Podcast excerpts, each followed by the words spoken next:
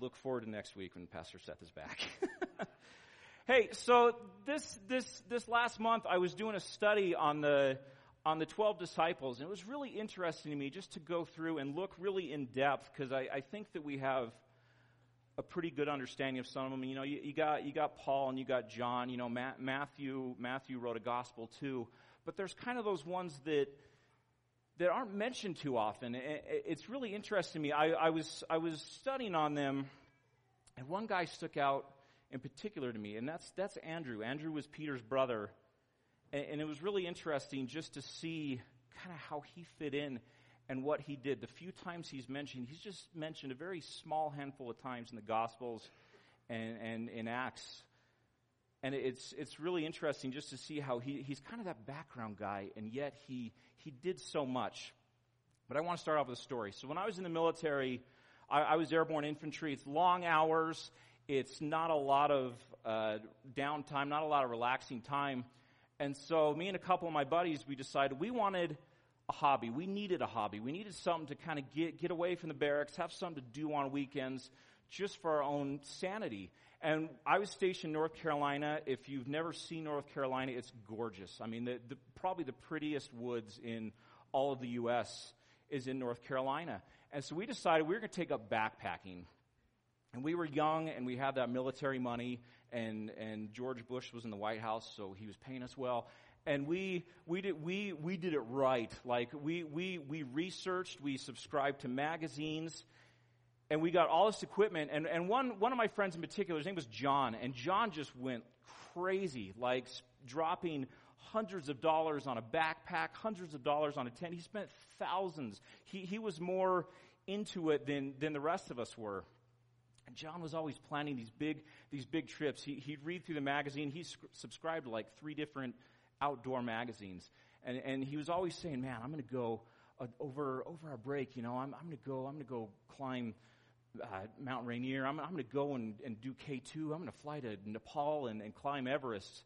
And we're like, that's cool. Good for you. We're going to go backpacking this weekend. You want to go with us? Just, just down the road. he's like, no, no, no, I can't go this weekend. Every week, every, every weekend we'd get away and every weekend John would be like, I can't, but man, I, I got this plan. This is going to be great. And so as, as we went out and we, we started using our equipment, started getting beat up and dusty, and John's just continued to look pristine and new. He continued to get more nice equipment, but he never used it. We're like, John, just, just go with us. Like you've, you've got this grandiose plan of what to do. Just, just go with us. Like we found the coolest spot in North Carolina where there's this river and, and North Carolina there's, there's a big section where the, the mountains are just granite. And so there's this river about two feet deep, and rather than being rocky at the bottom of the river, it was all granite, and it had a little bit of moss on it, and you could ride it like a water slide. Like it was, it was cool, and we'd go and do that.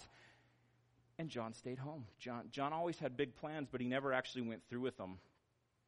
And there's nothing wrong with planning for greatness. There's nothing wrong with having lofty goals, with having big dreams. There's nothing wrong with that but we don't want to miss out on opportunities. And I, I think we're wired that way. How many people in here have ever like decided, I'm going to do this, and then you spend a lot of money on it, and then a couple years later you're like, oh, I never used that, right? Any, anyone? Anyone? Come on, anybody ever go to a gym? Yeah.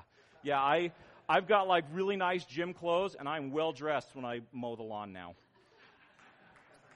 But, but we read the Bible and we see these awesome moments. We, we see Moses boldly standing before Pharaoh. He's, he's going and parting the Red Sea. We see Elijah calling down fire on the prophets of Baal. We see Peter, the day of Pentecost, stand before thousands and lead 3,000 people to Christ. We're like, that's great.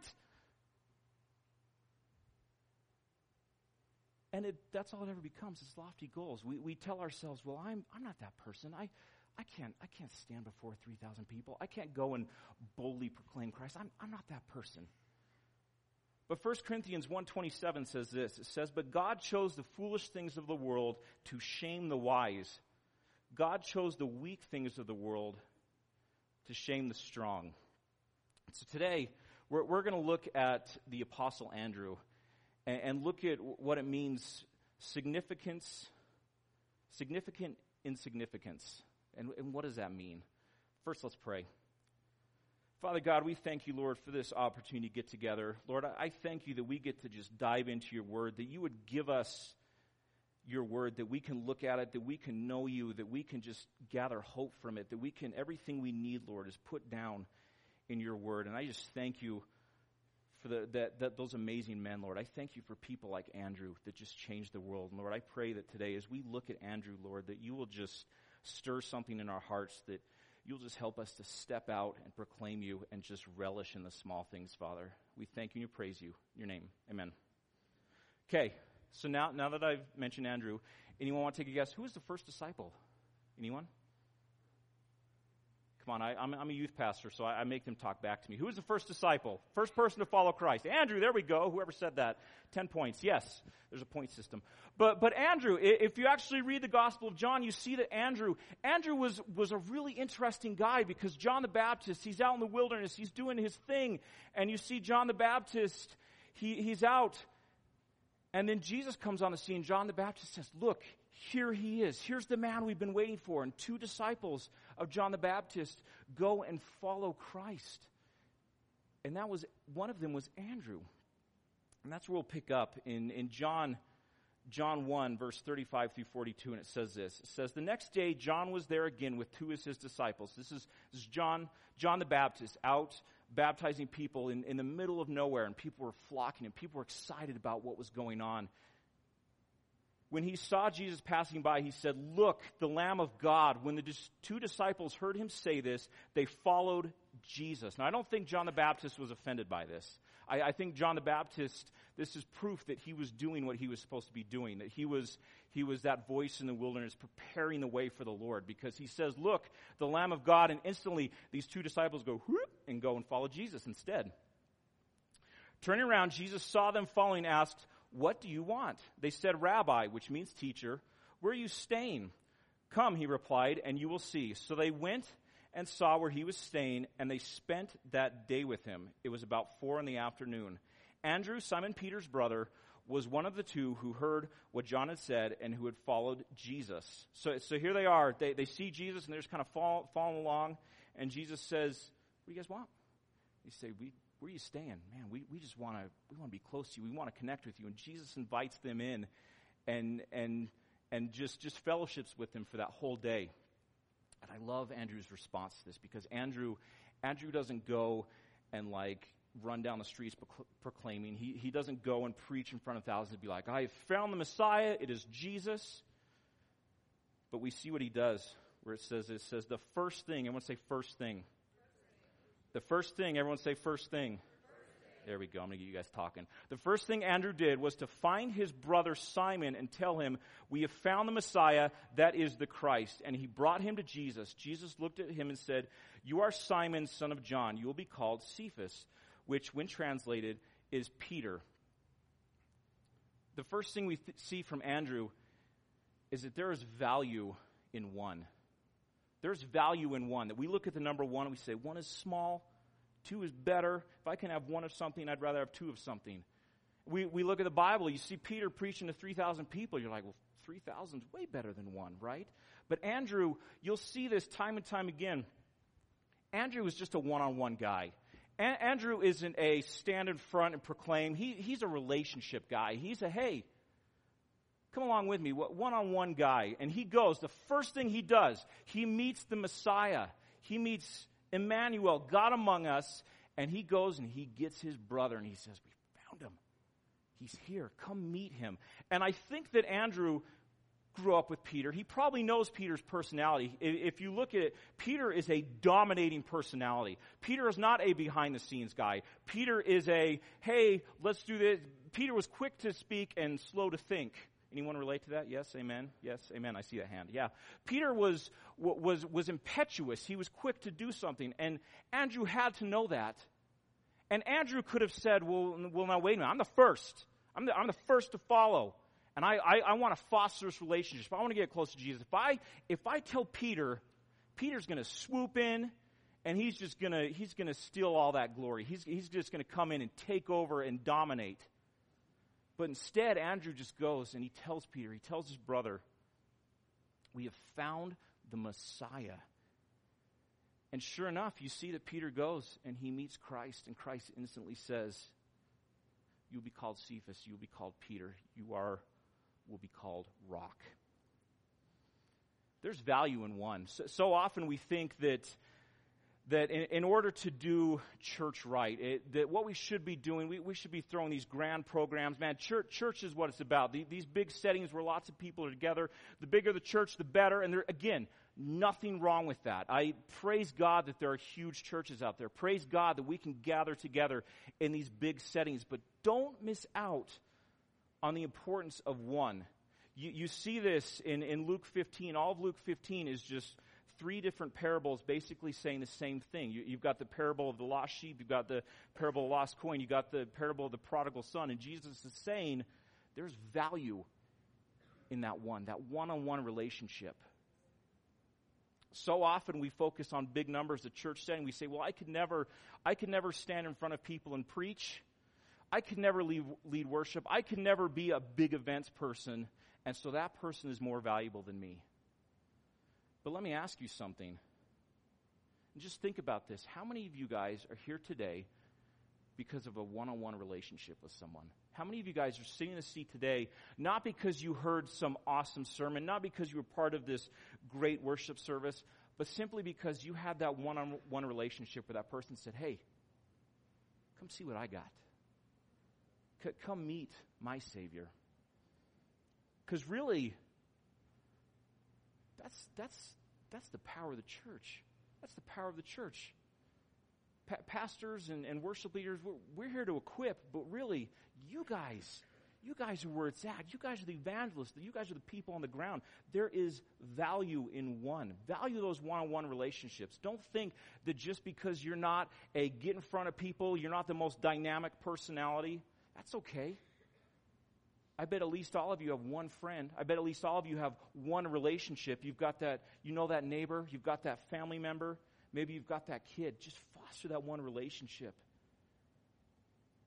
Significant insignificance sees value in one. Where the world tells us that, that one is not good enough, Christ says the opposite. Christ says, man, when one comes to, comes to me, all of heaven rejoices. See value in one. Be like Andrew, be, be that relationship person. Second thing, Andrew ignored shortcomings. Andrew ignored shortcomings. I'm not saying ignored his shortcomings, he ignored just shortcomings in general. We, we see this. You guys know the story of Jesus feeding the 5,000, right? He, he's, he's on the shore, he's got this big crowd and it's, it's getting towards, the, towards, towards dinner time. You know, pe- people's stomachs are starting to rumble. And Jesus turns to Philip and he says, Hey, Philip, let's get some food for these guys. Let, let's, let's get this figured out. And Philip, Philip answers him. We'll, we'll pick up there in, in John 6 verse 7. It says, Philip answered him, It would take more than half a year's wages to buy enough bread for each to have one bite. And if you read, again, if you, if you kind of study the disciples, I think Philip was a numbers guy. Philip was a, was a logic guy. And he was like, like he counted heads and he's like, we need X amount of money and we don't have it. What are we supposed to do? What are we supposed to do? And honestly, did Jesus need that food to feed people? No. If Jesus can bring someone back to life, Jesus can make a loaf of bread appear, right? But Jesus was Jesus was testing us, John testing them. John tells us that Jesus was, was testing Philip.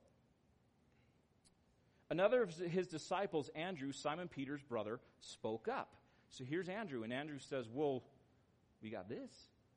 Spoke up. Here's a boy with five small barley loaves and two small fish, but how far will they go among so many. So Andrew, Andrew's not afraid. I love Andrew. Andrew's not afraid to speak up. And it's interesting to me that so often when all the other disciples, when they're singled out, think about Peter when, when it's, it's not the group of disciples where you see just Peter acting, where you see just, just Philip acting or, or Thomas or those disciples. Typically it's something where they're doing something boneheaded. And you're like, come on guys.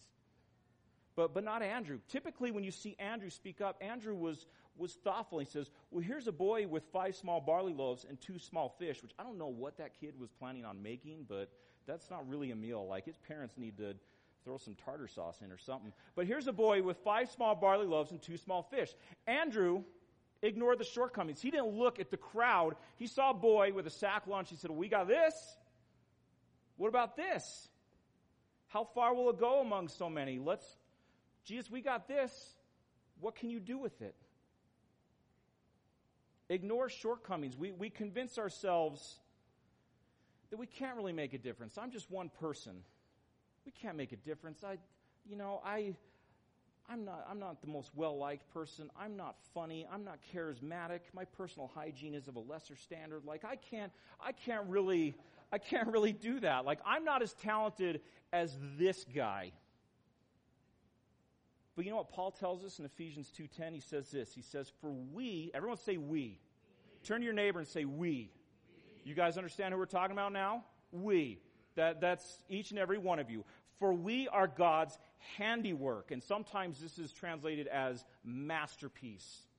We are God's handiwork, created in Christ Jesus to do what? To do good works. I was really hoping that was on the screen. Yes. To do good works, which God prepared in advance for us to do. It's not an accident that you're here today. It's not an accident that you have the job that you have, that you live in the house that you live in, that you have the family that you have, that you're surrounded by people, that you have, a, you have the car that you have, that you have the possessions you have. It's not an accident. God knows what He's doing. He's pretty good at what He does. We are God's handiwork, creating Christ Jesus to do good works, which God prepared in advance. God has already prepared it. We just have to be willing to say, hey, well, here's this. What can you do with this? Maybe we, maybe we think, well, you know, I'm, I'm not the richest person, and so when I, when I tithe, what difference is this little bit of money going to make? And with you, none. But with God, God could change the world with just a little bit. You, you say, well, I'm, I'm not, I'm not good at talking to people. I'm not outgoing. I, that's not me. God says, no, no, no, no, no.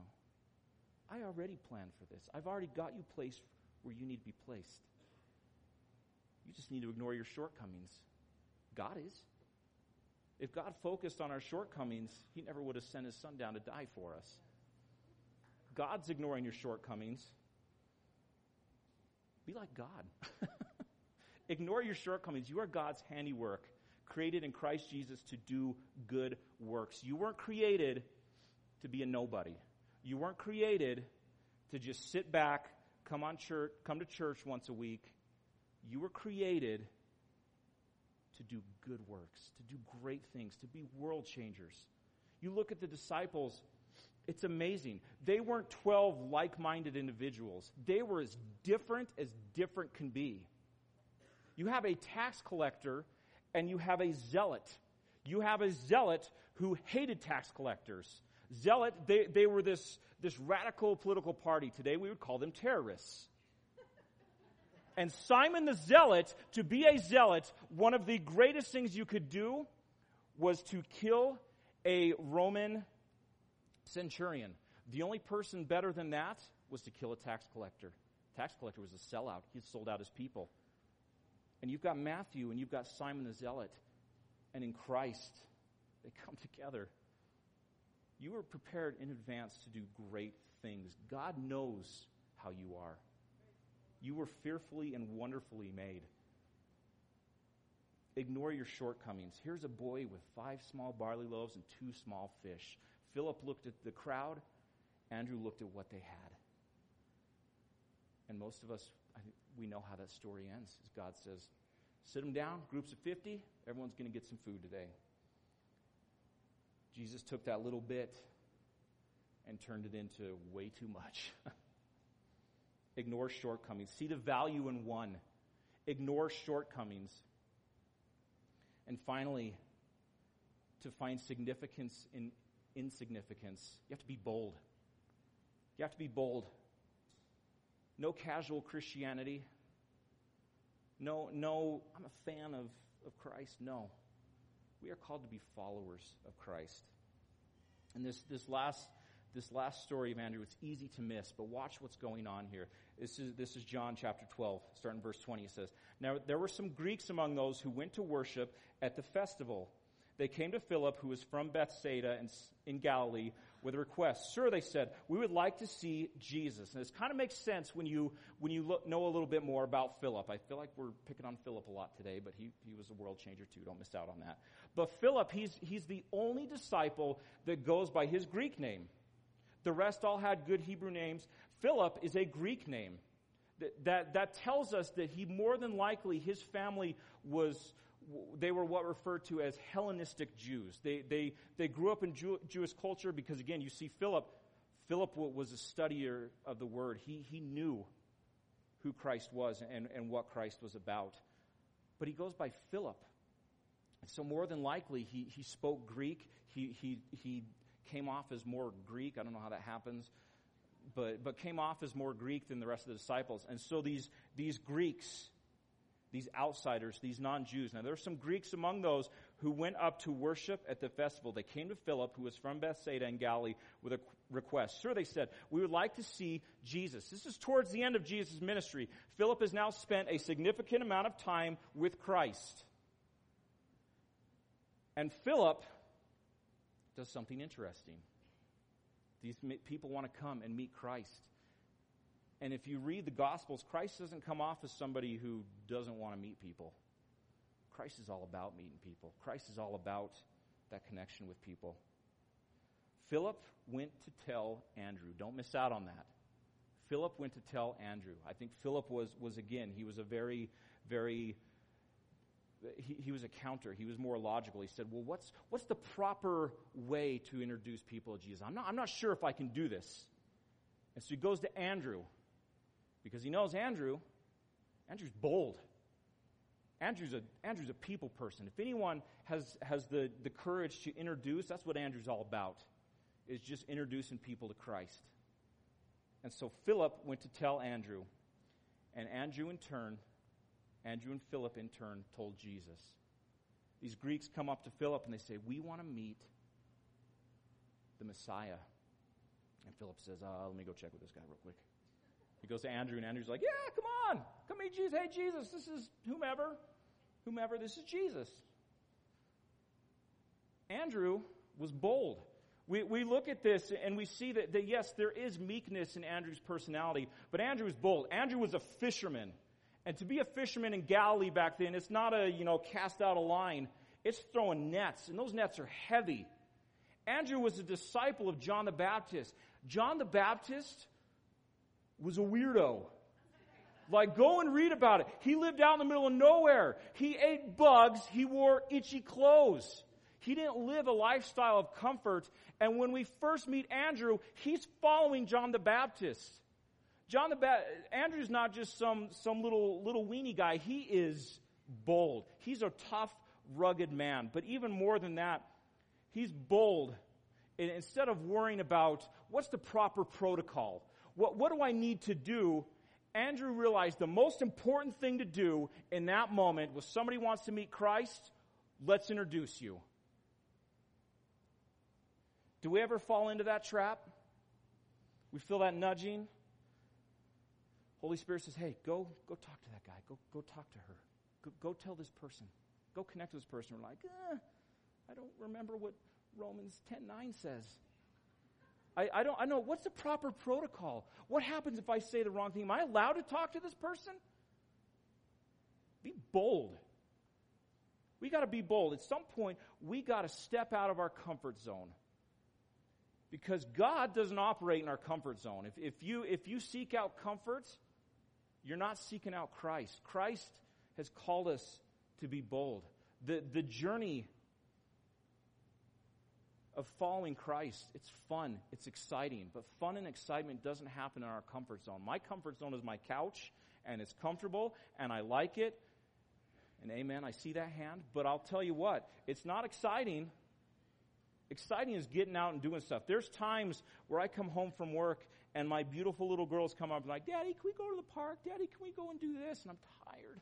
I just want to go to my comfort zone. I just want to go sit on the couch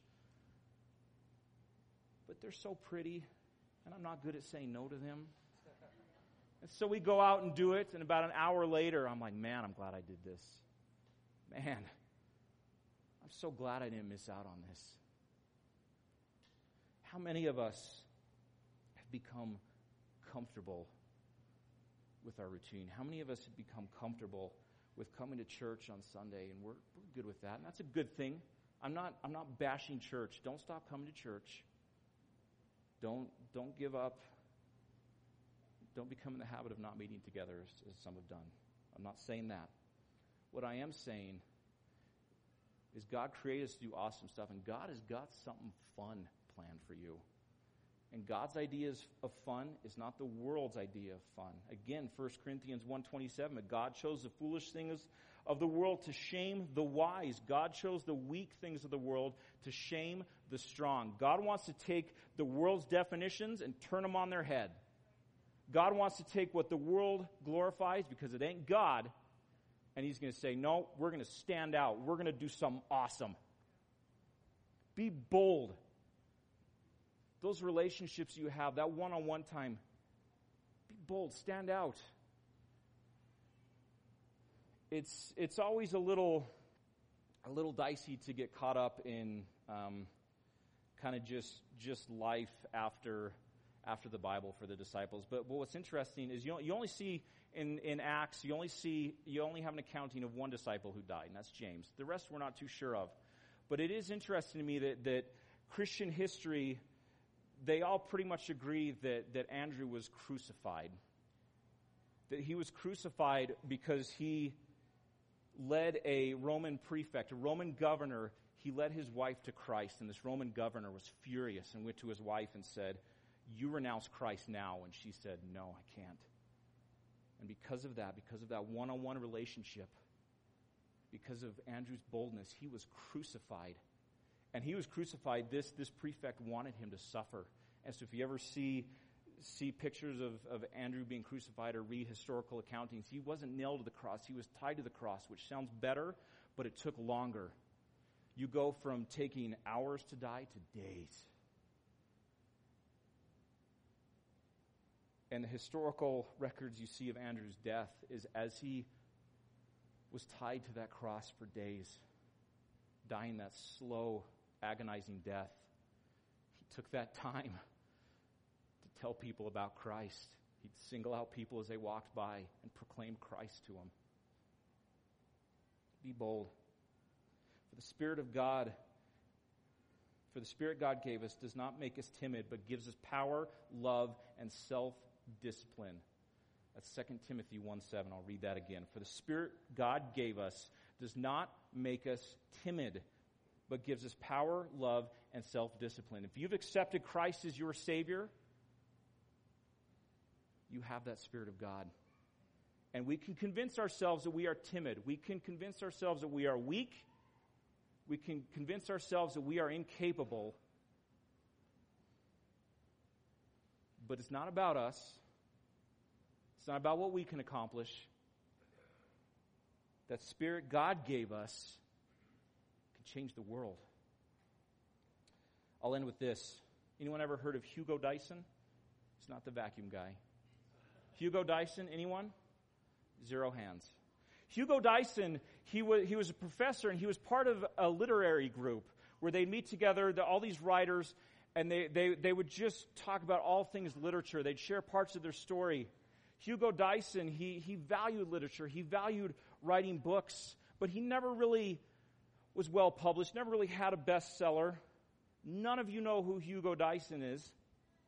Let me ask you this J.R.R. Tolkien. Anyone ever heard of him? Come on, raise hands. Let's see. Yes. J.R.R. Tolkien, Lord of the Rings. Anyone ever heard of that? Every hand should go up. J.R.R. Tolkien was also a part of that literary group. And him and Hugo Dyson were friends, and they were friends with one other individual in that group, a man by the name of C.S. Lewis. Anyone ever heard of him? Chronicles of Narnia? Anyone? Yeah. Hugo Dyson had a massive influence on C.S. Lewis. Hugo Dyson was a bold Christian. He was somebody who had that relationship with C.S. Lewis. And Hugo Dyson, he wasn't worried that he wasn't as good a writer as everybody else in there. He simply just shared Christ with his buddy C.S. Lewis. Hugo Dyson never published any great literary works. He's not really well known. His Wikipedia page is really short. C.S. Lewis, can you imagine being Hugo Dyson during World War II and turning on the radio and here's C.S. Lewis proclaiming Christ? If you've ever heard of the book Mere Christianity, it's upheld as one of the greatest theological works ever. And C.S. Lewis didn't actually write it. It was actually during World War II when England was, was just hopeless. When they see evil just sweeping over Europe, C.S. Lewis got on the radio and proclaimed Christ, and people ate it up. They needed to hear about that hope in Christ. And his, his radio broadcasts eventually were, were written down and became mere Christianity. Can you imagine Hugo Dyson seeing The Lion, the Witch, and the Wardrobe? One of the greatest analogies for what Christ did, flying off bookshelves. I can't imagine that Hugo Dyson was like, oh, why can't I be like that? No. Because without Hugo Dyson, you wouldn't have C.S. Lewis. Because of one man who is willing to be behind the scenes, one man who is willing to let someone else go to the forefront, simply just wanted to proclaim Christ. Didn't want to bolster his book sales, he just wanted to proclaim Christ. C.S. Lewis changed the world, but Hugo Dyson changed C.S. Lewis. I, I, talked about in the Bible, you see Peter preaching in front of 3,000 people. After Pentecost, Peter's just unstoppable. I, I, I love the concept in the Bible of, of just imagine you're a Pharisee for a second and you, you murder Christ, you, you, you crucify him, and you're like, okay, that's done with. And then 50 days later, all of a sudden, you don't have one person that's a problem. You have a whole group of them. You're like, come on. This dude just led 3,000 people to Christ. We got to kill him too? And Peter stands up and boldly proclaims Christ, leads 3,000 people to Christ. Imagine being Andrew. Imagine standing back and seeing your brother doing that, knowing that you had a small part in that. I'm not saying it's, it's our job to save people. That's Christ's job. I'm not saying it's, it's our job to con, convince people. Look, God's word tells us the Holy Spirit, but you know what? We have those relationships for a reason. We have those connections. Let's use them. Stop looking at what other people are doing and let's look at what we can do. Think, think small. Think big. That's okay. But don't miss out on the small things. Don't miss out on those little one on one relationships. Because God chose the foolish things of the world to shame the wise. God chose the weak things of the world to shame the strong. Do you guys want to change the world? Do you guys want to bring shame to the evil of the world? Do you guys want to help people just to see how broken, how awful our world is, and how great God is? Do you want to be a part of bringing that faith and that hope and that love to the world? You don't have to be a preacher. You don't have to be an evangelist. You don't have to have any awesome spiritual gifts. You just have to have exactly what you have now because God created you for a reason. He knows what you're capable of, and it's good things. Let's pray. Father God, we, we come before you this morning, Lord, and we just, first off, we just thank you, Lord. We thank you that you look at us and you see a masterpiece, Lord. You, you see your greatest creation in us, Lord. Lord, I thank you that you didn't create us just to be nobodies. You didn't create us just to sit on the sidelines, but you equipped us and you created us to go out and be world changers, Lord. I pray that right now that each and every person in here, Lord, that you would just put one name in their mind. That you would just help them to just see that one face Lord, that you would give them that boldness, Lord, that they would just ignore that voice that tells them what they're incapable of, and they would listen to what you are capable of, Father. Lord, I pray that we, we wouldn't be armchair Christians, that we wouldn't be comfortable with comfort. Lord, I pray that we would seek you out in everything we do, do Lord, in, in word, in action, in deed, Father. I, I pray that we would just seek you out in all things that, Lord, you would just give us that attitude of Andrew that just says, one person for now is good enough. Lord, that, that when we have that opportunity, we to let it pass by, but that we would just do everything we can to introduce that person to you, Father. Lord, I thank you for your son. I thank you for that incredible gift of him coming down and dying on the cross for us, Lord. I pray that we would never take that for granted and that we would always just appreciate it the way that it should be appreciated, Father. Lord, I pray that we would just become antsy, that we'd become just so uncomfortable with the thought of not telling people about your goodness and your grace and your love, Father. Lord, I pray that each and every one of us, that we would just embrace what we, we were created to do, what you've called us to do, Father, that we would just get rid of the excuses, that we wouldn't listen to our shortcomings, Father, but that we would just go out and be bold and change the world because we are, all of us, capable of doing it, Father. Lord, I thank you for your love and your grace and your mercy. I thank you for your son, Jesus. In your name I pray. Amen. Love you guys. We will see you next week.